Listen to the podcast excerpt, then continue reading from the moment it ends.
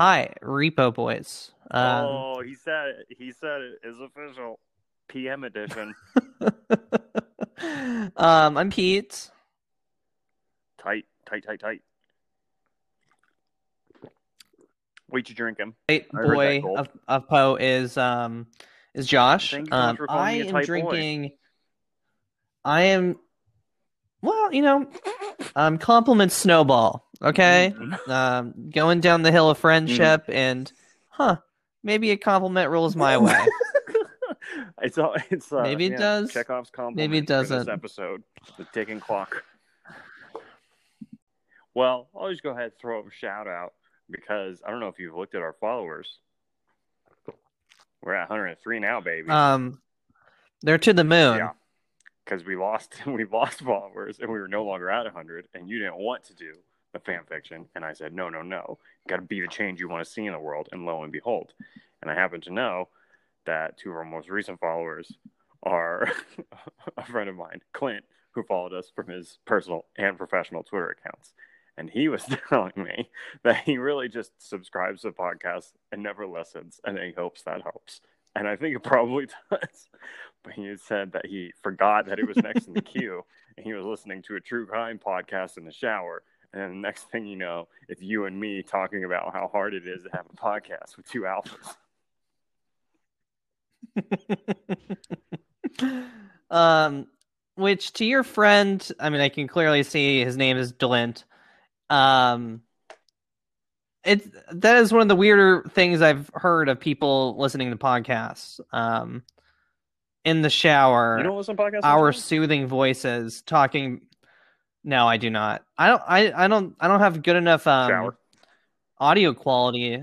Um, well, probably shower too, but we don't. Let's safe work podcast. Let's not get into our, um, you know, more private Mhm, moments um, for our, you know safe work podcast.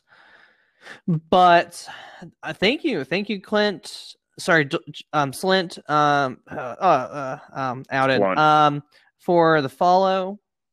Uh, so you were lo and behold i think it was at the end of last week's episode that i decided to buy this book so we're talking we're Mhm. talking high republic again but before we get there did you have anything up top because i've got a big one Um, I do Great. not. Um, we're um I, I thought, yeah, go ahead. we we switched to a, a new podcast hosting service some episodes ago and this service provides uh, a deeper analytics.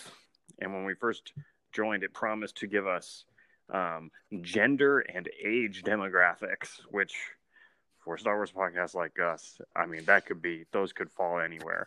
And for a long time you know we were a new podcast. They had to you know analyze the data. It took them a while. It took them months to analyze the data and the numbers are in. And um, they're they they speak volumes. And I think in 2021, what podcast wouldn't be thrilled to say that 100% of their listeners, No. 100% of their listeners are male between the age of 18 and 34. Uh-huh. Um, so I mean, I guess Sarah's not listening anymore. So I don't know. There goes one listener. Um, yeah, hundred percent, hundred percent. That said, I don't know how are they getting that data. The Spotify. Well, I think that's probably? Spotify data. Yeah.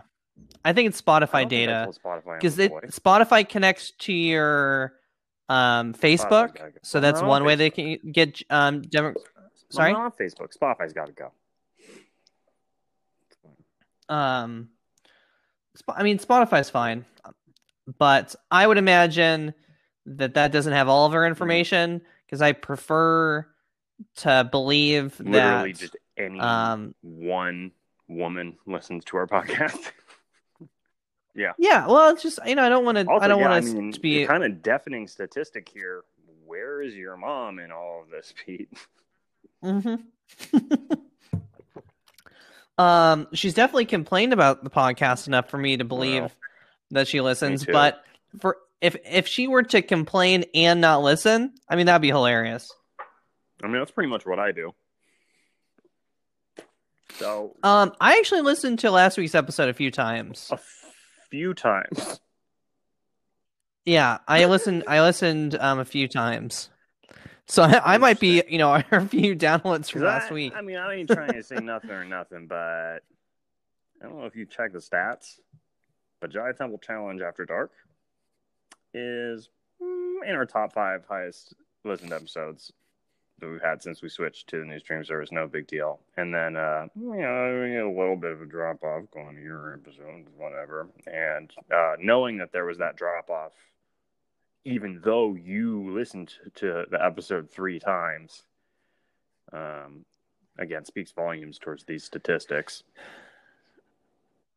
Well, we also don't understand how the statistics work at oh, all. and I'll make no. and I also like how you take ownership over these episodes.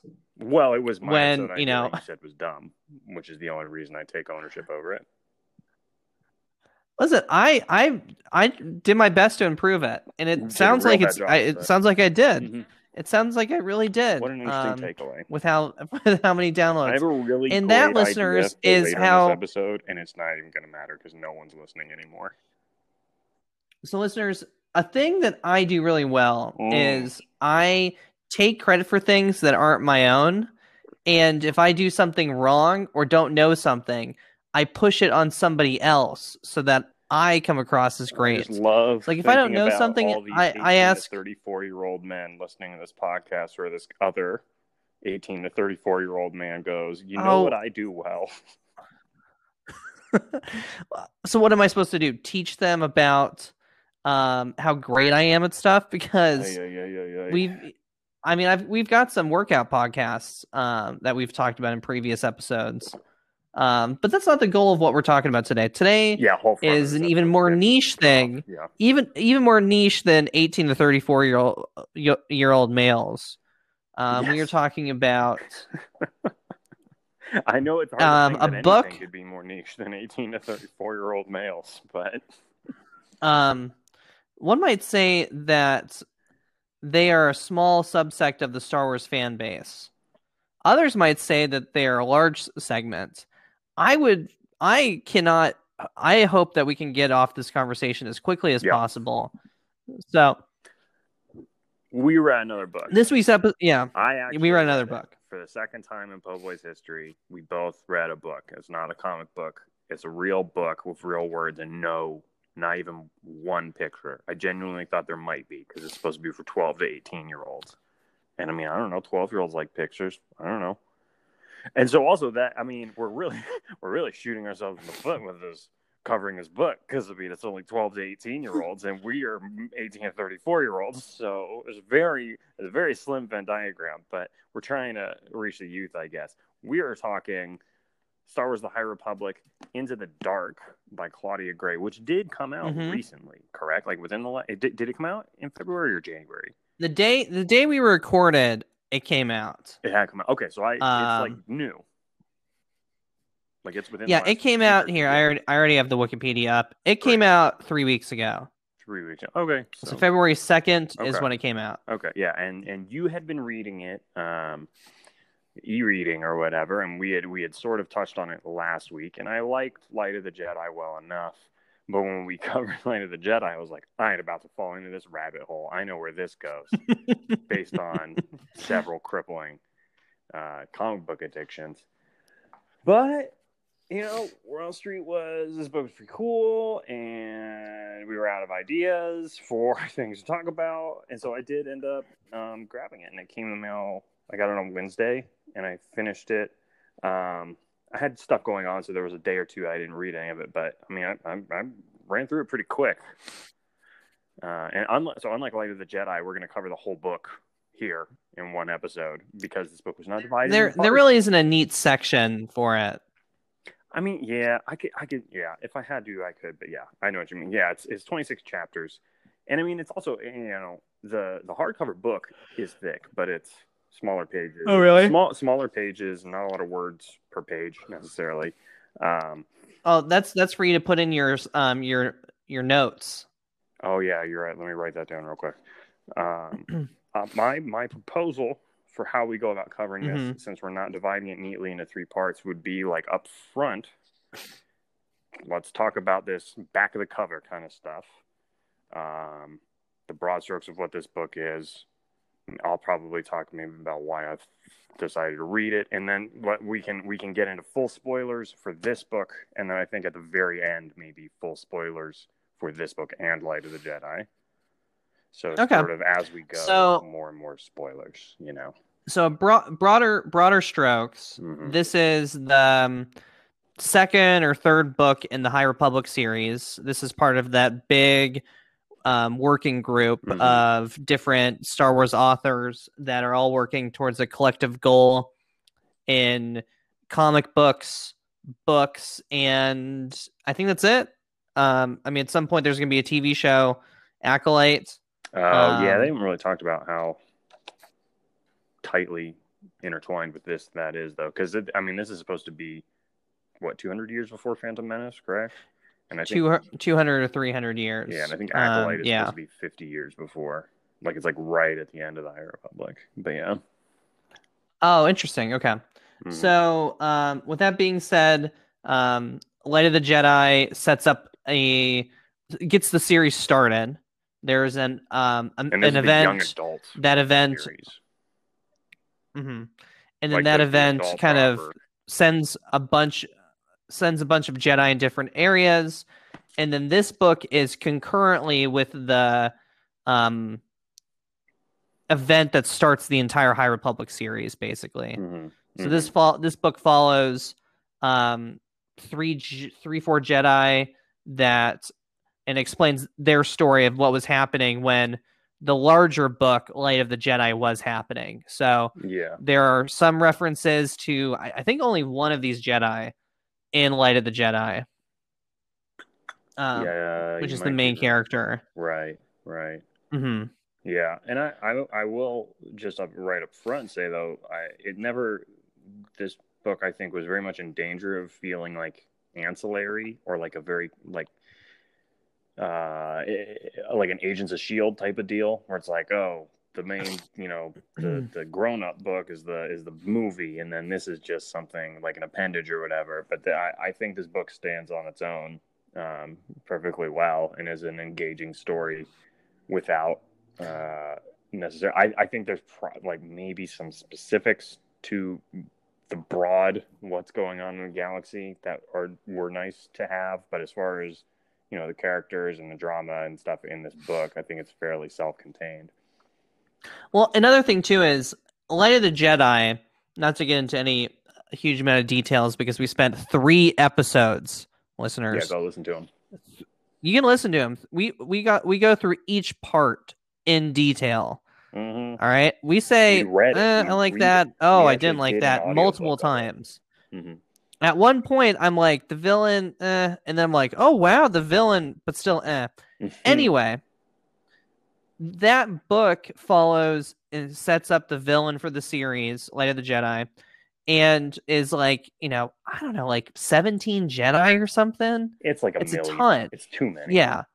Um, not that I and it goes it goes into like certain ones um and it explains their story a little bit Mhm. now light of the jedi would have been a thousand pages if they if they had done this this book into the dark basically solves a criticism of like man i wish i had had uh, 75 or 100 more pages on one of these jedi from into the dark um Mhm. this i think this i think this did a really good job of the Jedi that are referenced into it, and we're talking way too general right now. So let's get into some specifics in a little bit. Um, I think it did a really good job as a pocket story, and I hope that the Jedi that are in this, I, I would imagine they're going to be in other stories. Yeah, it would there's, I mean, surprise me if they characters weren't. here I really want to see again, for sure. Mm. Um, so I guess, I mean, you know, I guess, yeah, just broad Mhm. strokes. You know, there's a big event that kicks off the High Republic, and this book follows that event's impact on a small cast of characters. And rather than kind of hopping around the whole galaxy and going to a bunch of di- like Game of Thrones type style, almost like High Republic, this is more. Mhm. Star Wars Rebels kind of, where it's like this is your core cast, we're sticking with them, um, and they end up, you know, I don't know. There's no, uh, uh, uh, uh, you know, they end up, yeah, they end up on abandoned abandoned hyperstation. It says that in the thing, so I'm okay to say that they they they end up on an abandoned space station. Oh, here, let me And, let me uh, read the pl- the publisher summary. Yeah, exactly. Let's just get into Okay. it. So let's just All right, so- this book. Yeah, so here's the summary from the publisher. Mhm. Padawan Reath Silas is being sent from the Cosmoto- Coruscant. I'm not. I'm not going to call it the cosmopolitan galactic capital of Coruscant. Oy, oy, oy. um, to the undeveloped frontier, and he couldn't be less ha- happy about it. That is correct. Um, he'd rather stay at the Jedi Temple, studying the archives, but when the ship he's traveling on is knocked out of hyperspace in a galactic-wide disaster, Reath finds himself at the center of the action. The Jedi and their traveling companions find refuge on what appears to be an abandoned space station, but then strange things start happening, leading the Jedi to investigate the truth behind the mysterious station, a truth that could end in tragedy. But boom. So- So, you before I started reading this, were texting me about it, and you seemed uh, pretty into this Reath Cy- Cyrus fella. Mm-hmm. Yeah, I um You like him? I I actually when I think of like can I imagine um a person I know as this character? hmm And honestly, I imagine this character as you. That's a more book- interesting because my first note is that you are Reef Cyrus and I am. Thank you. That's Matt very nice. Guy. Oh, Dez Rydan. No, Leox. I am that guy. the, the I am- drug addict, He is. The am. drug addict philanderer. What are you talking about, philanderer? Did you even read this book? Um, Anyway, I don't remember. Yeah, it shows. I'm that guy. You're the dork. Um, I told you. You're you're the geo dude that nobody wants to talk to, but Bro. like does a bunch of stuff behind the scenes. Oh, all right. Let's. We're gonna get into the, so. The at this point- Star Wars since since since whatever. Geode rules. Um, let's. So we're gonna get into we're gonna get into the details. Yeah. Um. Okay. so we're gonna get into the details of this. Um, spoilers for Into the Dark. Um, I feel like a lot of you are never gonna read this book, so if you want us to kind of explain some like blow by blows of like this book, or um, I feel like this character might come into a TV show at some point, or at least a cartoon. So I'm look. I'm really looking forward to a lot of these characters. Yeah, I I mean, I really liked um like the protagonists were fine. I found the secondary and tertiary characters the most exciting though. And I will say I will say I did actually have like given when information is doled out over the course of this book. Mhm. And I mean, we've already said full spoilers here, so I mean, we don't really find out about the Drengir until over halfway into the book. Like Yes. the final act of the book, they're kind of finally revealed, right? And but I've they've promoted High Republic so extensively that I knew the Drengir were a thing, right? Mhm. But beca- in the whole throughout the course of the book, Cormac McCarthy or whoever the heck that one sad Jedi's name is Sure. Yeah. Yeah. is like, well, we've all we all know about dark side plants. We famously all of us know what it feels like to have an evil plant. And so I'm thinking, oh, he's talking about the Drengir, these evil plants that everybody and their mother has been trying to cram down my throat with all this High Republic material.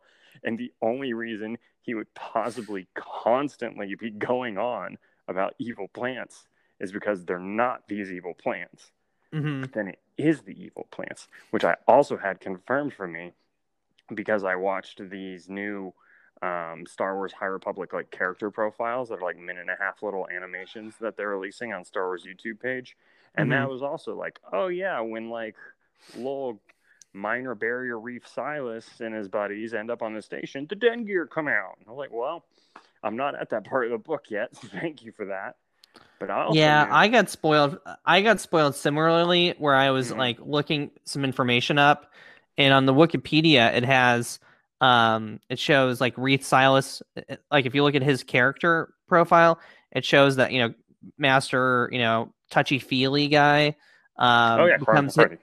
yeah, um, becomes his uh, master, and I'm like, Yeah. oh, cool. Well, I mean, you already know about Jora. Um, right if you've read yeah um, the jedi So, Well, let's get so let's let's get into some um some different beats.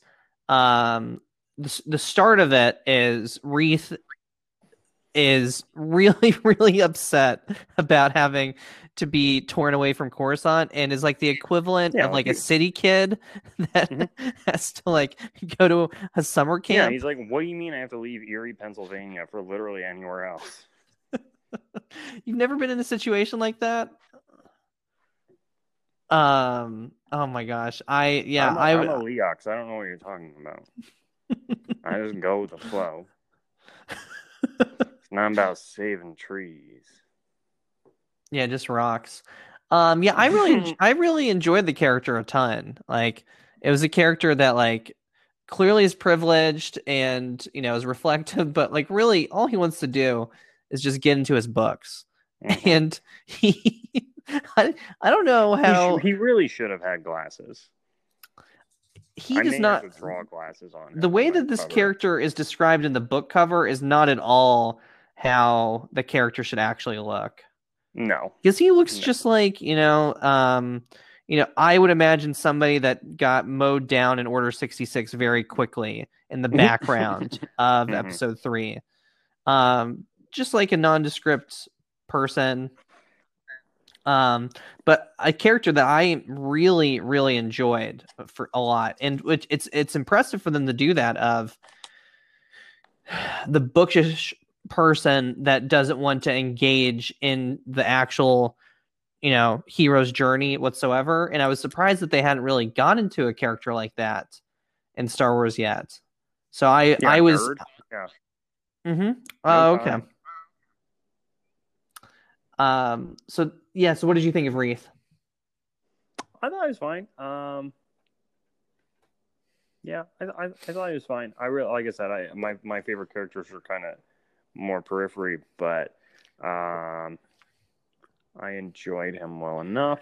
I I thought he had um, some interesting internal discourse. I really enjoyed, at least briefly. You know, he ends up in a skirmish, saving someone from being kidnapped and cut somebody's arm off mm-hmm which is the first. I mean, you know, he's a little dork, so it's like, oh, my glasses, my glasses. I never done this before, and it's sort of replaying that over and over again in his mind, and kind of juxtaposing that with, you know, chopping somebody's arm off is the first thing we see a Jedi do. Obi Wan Kenobi chops off, you know, Bib Fortuna or what's his name? Not Bib Fortuna, Ponda Baba's arm. You know, in Mos Eisley Cantina. That's the first thing a Jedi does: slice that arm off like it's nothing. mm-hmm So having a character do that here and a younger character, you know, the opposite of Obi Wan Kenobi, you know, not a, a wealth of experience, um, grapple with that, I thought was pretty interesting. But then in the end, he's like, "Oh, I'm opening the airlock and murdering this whole station." So, but before that, I found that um, I, I found that pretty interesting. Well, and at one point, he thinks to himself, like, they did this, not me. Like a very like Rick from Walking Dead um justification. sure. Like they chose to engage in violence, so they will have Right. a violent end.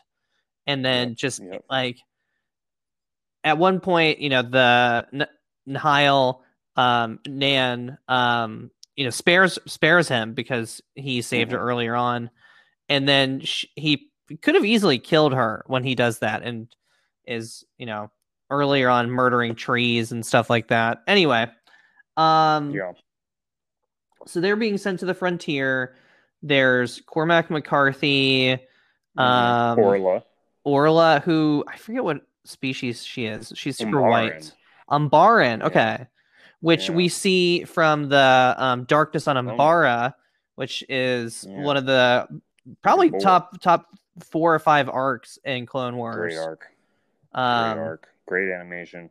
and Cormac and Orla know each other from when they were Padawans, and they're scarred by something that, By flashbacks. yeah, by by flashbacks. And then the last person is I just all right. Let's just say right up front. okay. I do really, really like this book. I'm, I feel like I'm going to be saying things that are like nitpicky. I really enjoyed this book. I think I preferred it um, to Light of the Jedi. Oh, really? which I Okay. also- yeah, but I, I prefer like I, I enjoy this book quite a bit. So just preface any you know comedic sniping I do throughout the rest of this because Mhm. I got jokes, baby.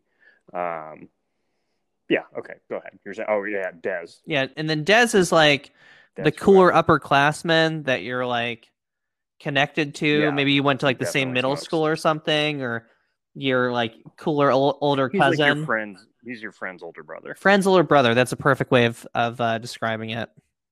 Yeah. Um. So the four of them are off. Um. To the frontier That we have because Reed Silas is is what's her name's Padawan. is Jora Malli's, Jordan, yeah, who's in charge of Starlight Beacon. So they're supposed to go out to Starlight and she's Beacon. the Togruta, um, which Mhm. is Ahsoka's species, Mhm. um, council member. That Yeah. And she's leaving the council to take up heading Starlight Beacon. Mhm. So that was kind of how this book starts is her breaking news to um, Reef Boy about this. And I was like, all right, I don't know about this because look, I like Light of the Jedi, but bro, a third of that book is getting this like great disaster from every conceivable perspective possible Mhm. And I had so little interest in getting a, another perspective. Like I do not care. I understand. Leave it alone.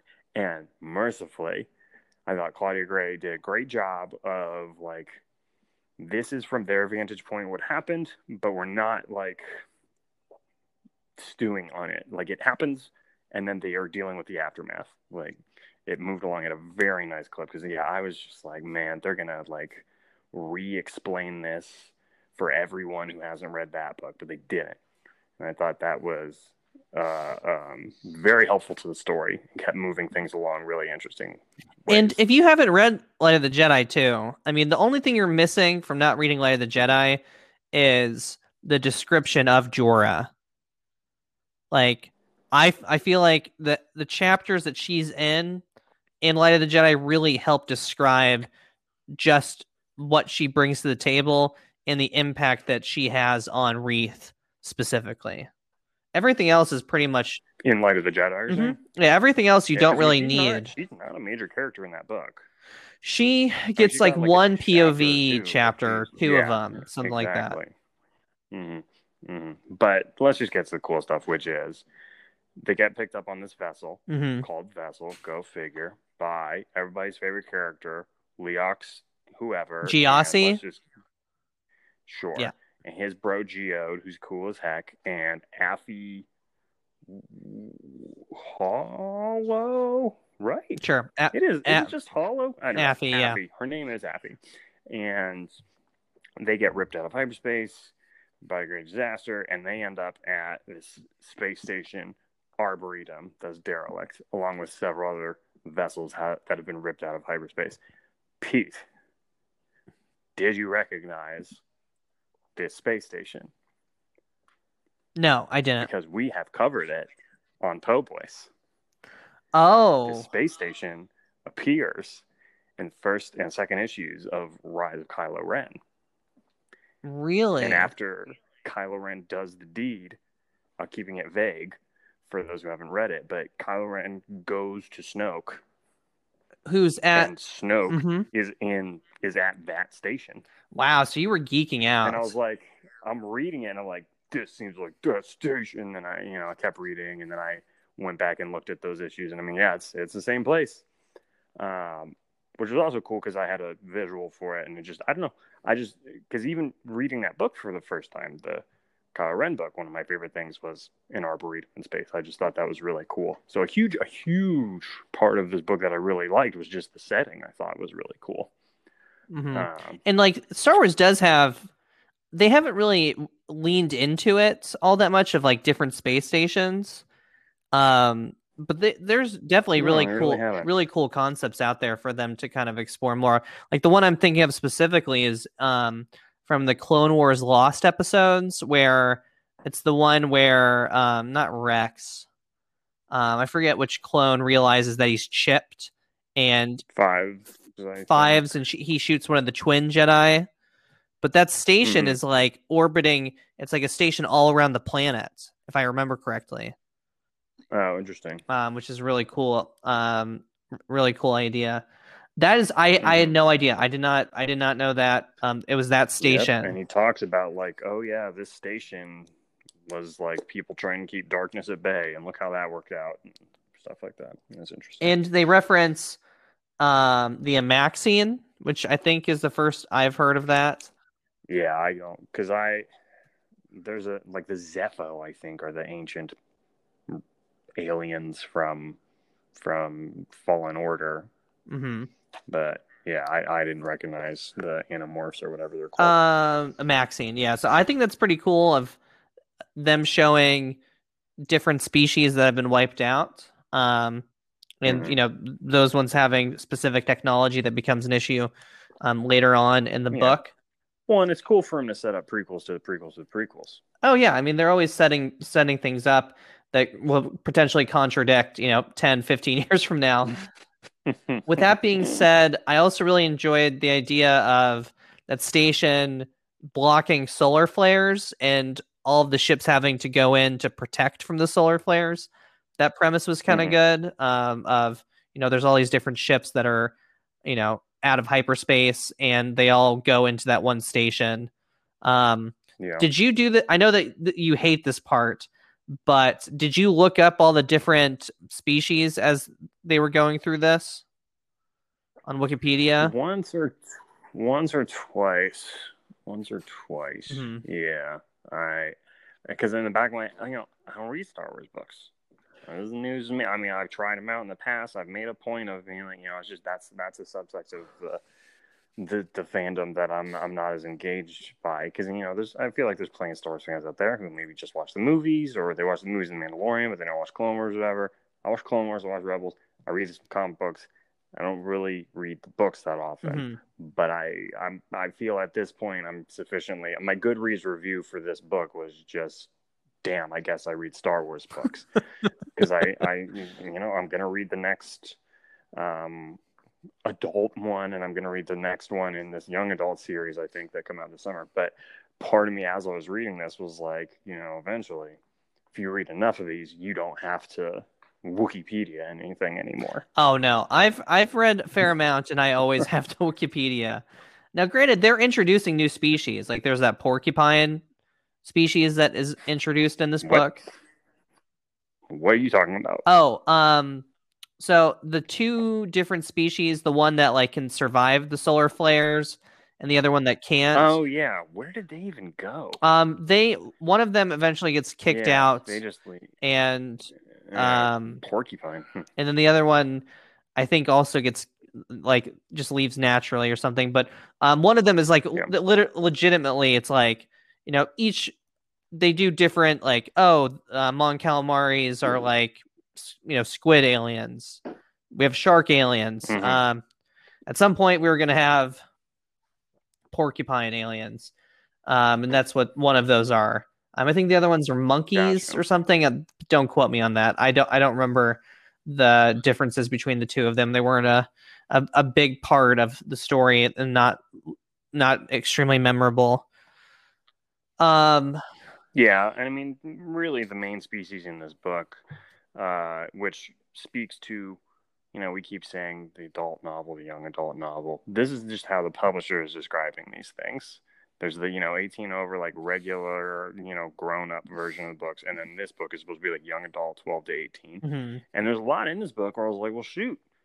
At this point, I mean, they're talking about drugs, they're talking about sex. What's the difference between um, this book and and the other book? And it's the primary species is is teens. It's all teens, baby. And it's exactly the same as um, Light of the Jedi, but when they introduce a character, at some point they make a point of being like, um, oh, and they're 17. Um. Yeah. I mean, I I don't think there's a makes it the huge difference in, at least not one that I really saw between Light of the Jedi and Into the Dark. I didn't think so either. I mean, I don't know.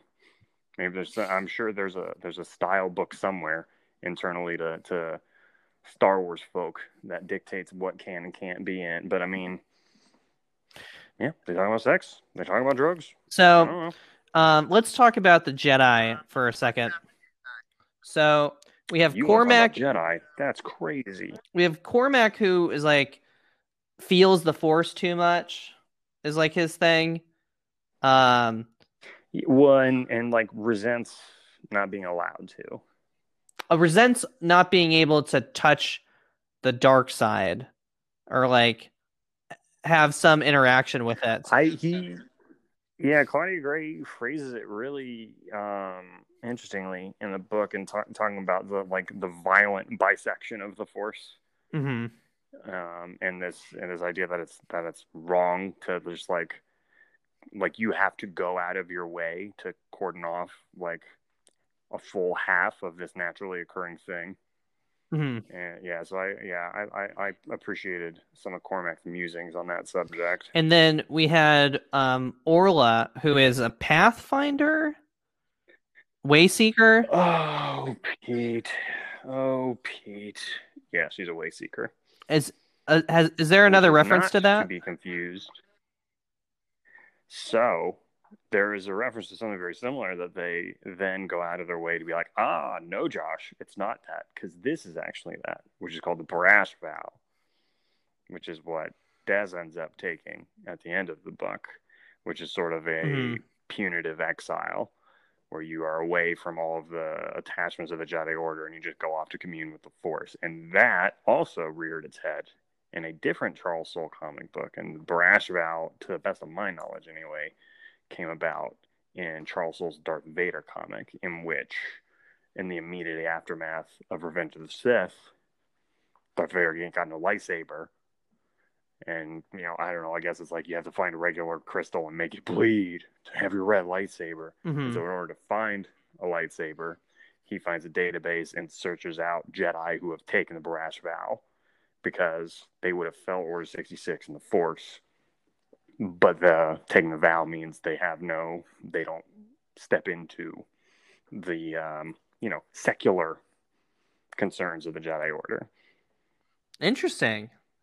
Huh, I'll have to check that but out. That is apparently different than, yeah, I think I got you the final volume of that series, like the fourth book, but that's in the first book that, um, yeah, I, Master and Fala or whatever. It's pretty cool. Because I was cool. I was actually when, yeah. when you made that reference, I was thinking more about Asajj Ventress's master, who you know finds her Mm, and they you know are fine killing um, marauders and stuff and he's training her to be a Mhm. padawan but she never actually makes it to the the temple and you know obviously goes down her path um, so it's it's interesting that there's these different kind of subsets of people outside of the jedi yeah, yeah. Well, and I mean, I guess not necessarily outside of, or, or like I don't know, different different paths. Because yeah, the way seeker thing, like I said, as I was reading the description, I was like, oh wait, is this the Barash vow thing? But it's not. Um, so I guess her whole deal is,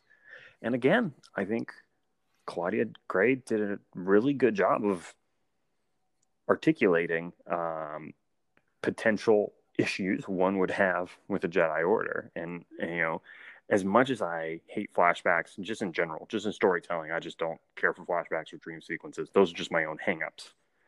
Um, the her having a feeling in the Force to like do this thing that is against what a Jedi's tactics should be, and her ignoring that, and then somebody paying a real world price for that was a I think a very compelling way of of showing that like even people who believe in the Jedi Order, or even people who are faithful Jedi and stuff, like there there are the Force works in mysterious ways or whatever, and that the Jedi have some sort of institutional means of exploring that is is certainly interesting. So part of me wonders like are we going to find out that maybe as the Jedi Order gets more and more high on its own supply and we get closer and closer to their downfall, will they start to look down on things like way seeking and be like, no, no, no, you're getting too far off course here, and we don't do The- that. These are the rules. I'm Mace Windu.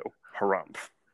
The funny thing is, I I looked at it more from like a just like a profit margin perspective of Disney. Like, is this a way to bring in people to help Rey of like way seekers or that um the the Jedi of what Dez did. Um, Mhm. like is that used to kind of help explain, you know, when they eventually get to episode ten of how Rey is able to build th- things back up if they I choose to but go you with would that you route. would think you would think that that would have already been used for Luke to do the same thing. Right? Yeah. Um, So- or if Luke, you know, which we may find out. had the well, and we're certainly going to find out the Luke Ahsoka stuff. I would imagine, uh, one way or another. But that's that's a different story. So, um, with with that being the case, um, we also see that You can email um, us at. Oh, we're still going. We also see that um, Reath is a person who um, does not have a strong Force connection. Like he has the Force, I did like that. Um, but he doesn't, and he recognizes that he has to do things at a higher level in terms of like what his intuition and his knowledge is. It makes up for it because Yeah, the, like he's got to practice. He's not a. He's not a savant or whatever. Mm mhm. And is it certain of like what when it comes to the task right like when he gets in the lightsaber battle with Dez like he holds his own and Dez is supposed to be like stronger than him although at that point you know Dez has Yeah, his other going on hmm but it was a great explanation for him not realizing that Jora was gone Yeah, uh, yeah. yeah like him, him having to learn from a cold emotionless robot like she's not injured she she died in the battle of whatever whatever Oh, she did. Mhm. Yeah. And I, yeah, it's also just nice. I mean, I, I think just Star Wars as a whole is constantly at this battle with itself, largely waged by the people who are the creative forces behind it. Between is the Force something special for only special people, Mhm. or is it for something that we all innately have? I obviously prefer the latter explanation, and characters like Reath and and him being like, yes, I can tap into the Force. I'm a Jedi, but I'm not, you know, Anakin Skywalker. I don't. I didn't just show up and become like this. Like I work, and I have to continue working to get to a level. And and but he also like he never begrudges that. uh-huh Like Well- he has an understanding with himself that that's how this is, and he's And- prepared to put in the work. and on top of that too they don't like overpower the other three jedi with him Mhm. like it's hinted that you know all the three of them are stronger than him but like that's not a, a defining part of the story of like one of these people needs to save him at any point you know the strength of the force is like a, a, a not even a fourth or fifth byline of the story itself Mhm. so um yeah I, I i really i really enjoy that kind of um portion and j- him just going through the like i'm a padawan without a master i what do i do i've got nothing to do um and going through like being in an organization where your role has been stripped from you um yeah. was definitely also like a unique situation. One that you know, I I, I guess would be similar to like Obi Obi Wan and Qui Gon of like, well, no, he was given the But position got- of yeah, master. like, oh, Yeah, you're good to go. It's kind of crazy that mm, they never got around to a story like that in Clone Wars with all the Jedi dying and stuff. hmm Because yeah, it is it is a an interesting. Well, there are just so many characters that were introduced in Clone Wars, the movie, that Mm-hmm. they were never able to give a ton of stuff to. You know, it's not like they expanded eh, really any of those council members' roles past you know what was already known. I mean, um, Kit, you know, gets his um Padawan in that one episode, but that's pretty much it. Yep. Yep. Um, what'd you think of the council members Padawans introduced? drinking. Oh, I didn't care for it at all. hmm Yeah, I it didn't really add a whole a whole lot to me. It was interesting when I was looking up the um one of the Jedi that was brought to help with um moving the um artifacts into The the, Sith. one. Yeah, from from Clone Wars. Um, that was Yeah. kind of interesting. Um, and uh, this isn't the first time that they've hinted that, or just flat out stated that the count the temple is built on a Sith temple. Yeah. Where do I know that from? Because it's not. I was I read like, it and it wasn't news to me, but I don't know why I know that. hmm I wasn't like, oh my gosh, further, yeah. So yeah, yeah, I don't know. It's interesting because I also yeah, like part of me is like, you know, I made a joke about the um Animorphs or whoever the old alien species is being like a prequel to prequel to prequel, but like really in the back of my head, I'm like, well, shoot, if you're gonna do like a High Republic to the High Republic flashback series, like hmm show me all these Sith, man.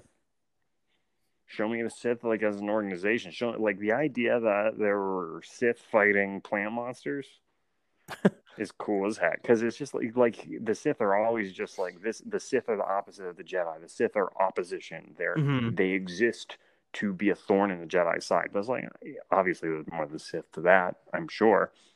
And so this idea of like the Sith fighting these plant monsters, like that's just like that's its own thing.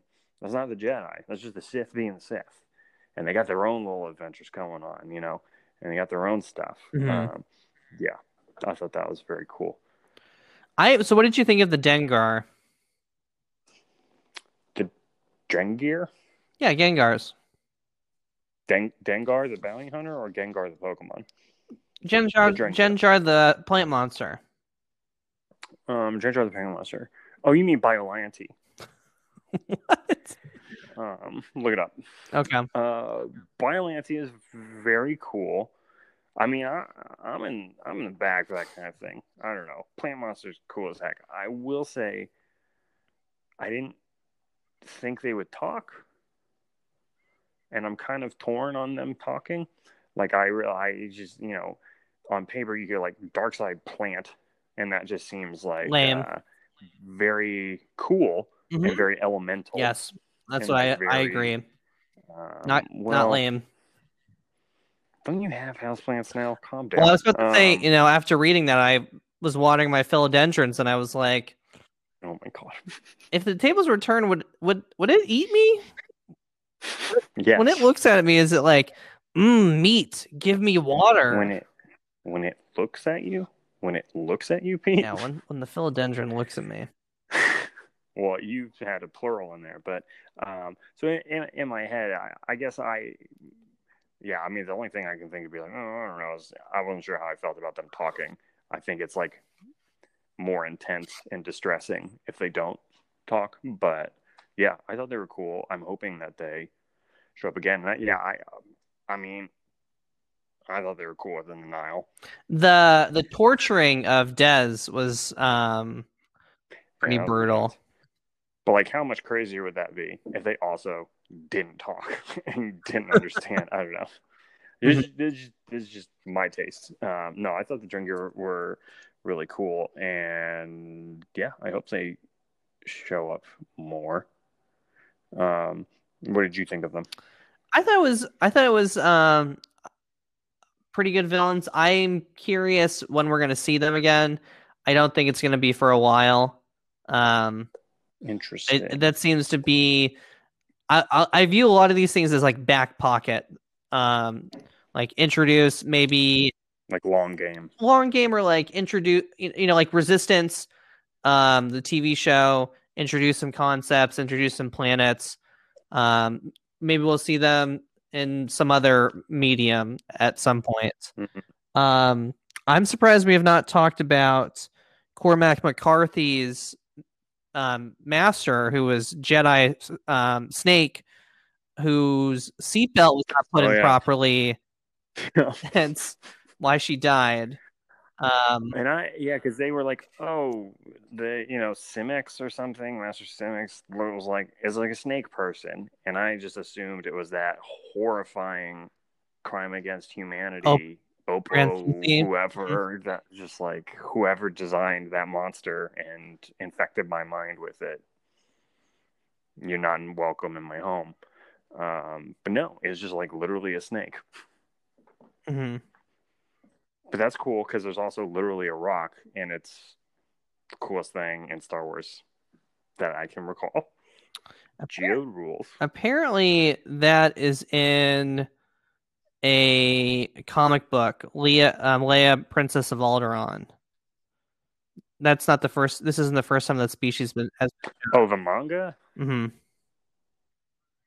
Interesting. I loved it, and like, I don't know. I would. I just love the idea of them putting that rock people in a movie, and like in the book, you never, you never are cognizant of Geo moving. Yeah, I, I thought that was He's just always there. And I love the idea of that, like cinematically, like you have, like if there was just a whole trilogy of movies where the Chewbacca was a rock and you never actually saw the rock move, but it was always where it needed to be. Oh my god, I mean, that would be just, incredible. just I love scene it. where um Reath is about to be plunged into space, Mhm. and then Gia like what blocks the entrance or Yeah, and I I love because it that whole book I was like, all right, this is again nothing but shout outs to Claudia Gray here, but that whole like because that whole book it felt like oh they're setting up Geode for like something, and I feel like in a in a lesser writer's hands maybe it'd be like oh Geode is a Super Saiyan or look at all he shoots lasers out of everything and he can levitate and he, but it's just like no, his big moment is the same thing he's been doing the whole time. He just shows up. He's just a rock. All he did was be a rock. Mhm. And that was his big hero moment. It was great. I loved it. Yeah. I think Geode was, yeah, one of my favorite parts of it. But also, again, we really got to talk about Leox because I knew about this character going in because I begrudgingly ended up watching that hour long High Republic launch event where they talk with all the authors. Mhm. And they asked each of the authors who their favorite character was. And Claudia Gray said this guy, Leox. And she explained that she needed, uh, you know, a smuggler, but she didn't want to just go back to the Han Solo well. And that, like, a friend of hers or somebody was like, you should do 1990s Matthew McConaughey. And that's how this character came to be. And I was hearing, I was like, yeah, you, you nailed it. that's who this is. And it, I think she was very successful in exactly what she was going for. He's a smuggler. He's certainly like in the same world, I guess, as a Han Solo, but he never felt like, you know, Dash Rendar, who's just Han Solo while Han Solo's frozen in carbonite or whatever. He still felt like his own thing. And uh, yeah, yeah, I thought that character was great. Um, what did you think? So, I guess the the stuff I would, I kind of was getting hung up on a little bit, and I guess I hesitate to say as much because I feel like you know, Light of the Jedi, I'm like, oh yeah, Loden Greatstorm rules, and then this book, I'm like, oh yeah, this guy Leox rules, and I feel like it's like, oh yeah, you're an 18, 34 year old male, of course that's what you think, and now as an 18 to 34 year old male, you're about to be like, yeah, the girl story, I don't know, but I don't know. Well, we didn't. Yeah, I mean, we Um, didn't talk about Affie trying to abolish slavery in her guild or indentured servitude. Yeah. Well, and actually, yeah. And I mean, as it as it did get to that stuff in the end, I guess it was more like I didn't care for her evil stepmom, but I guess you're not supposed to. Um, yeah, I don't know. I, I and I guess my yeah, like the the chapters with her trying to feel out her stepmom, which I guess wasn't that long, but I was sort of just like this lady's evil. Um, and uh, yeah, what I mean in hindsight, knowing what it led up to, I guess, and like this idea that there is there are indentures in the Uh-huh. galaxy, because that also seems to me to like when Padme and Phantom Menace is like there is no slavery in the galaxy, and like at that point in Phantom Menace, is she including indentures? Like, is this something that is going to be fixed in this timeline before? And when Padme says that indentures are also no longer a thing, I don't know. Yeah. Uh, I don't know. I guess maybe it was the parent quest of it all. I don't know. I don't know. I feel like I'm an 18 or 34 year old male putting his foot in the mouth. And then from the from just a pacing perspective, Star Wars books. I'm still getting into Star Wars books, you know, and it um like them leaving the station was a lull for Mhm. me. And especially once it became clear that it was like they're leaving the station and then they're going to give everyone that was on the station a reason to go back to the station. And part of me couldn't help but wonder, like, would this have been like a more, would there have been more momentum if they just been on the station the whole time? Like, did they really need to go to Coruscant and come back? Um. Yeah. I mean, for the only reason that like, oh, Jora's dead, and that's it. Yeah. That's pretty much it. All for well, Reath. and I mean, she, you know, Abby speaks with her evil stepmom, who's like a bird dinosaur lady. Mm-hmm. Yeah, we have to learn the politics of a Um, guild and I that mean, does not kinda love it. exist or is not a thing in the main trilogy. Yeah, yeah. I don't know. So those were like, those were maybe parts I was um, slightly less invested in, but I, I still really enjoyed the book. And then my other big complaint, huge complaint here actually, is Dez talks about his previous assignment being on Zadooine. And it's like, guys, come on, you can't just put anything in front of Uween. We got Dantooine, Zadooine, Tatooine. coffee Uween. I'm tired. I'm gonna get a Red Bull Uween. I don't know. Come on, guys, we gotta nip this in the bud. It's getting out of control. Well, um, I think we're both um, we're pretty positive about this.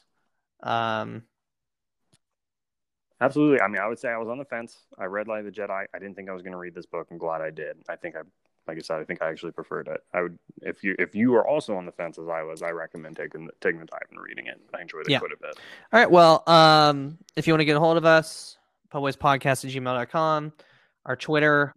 And if you want to get a hold of us and you are um, zero to seventeen or thirty five and over, um, not a male, please. Um, okay. Poets Please at gmail.com. listen to the content. I, I, he was not specific enough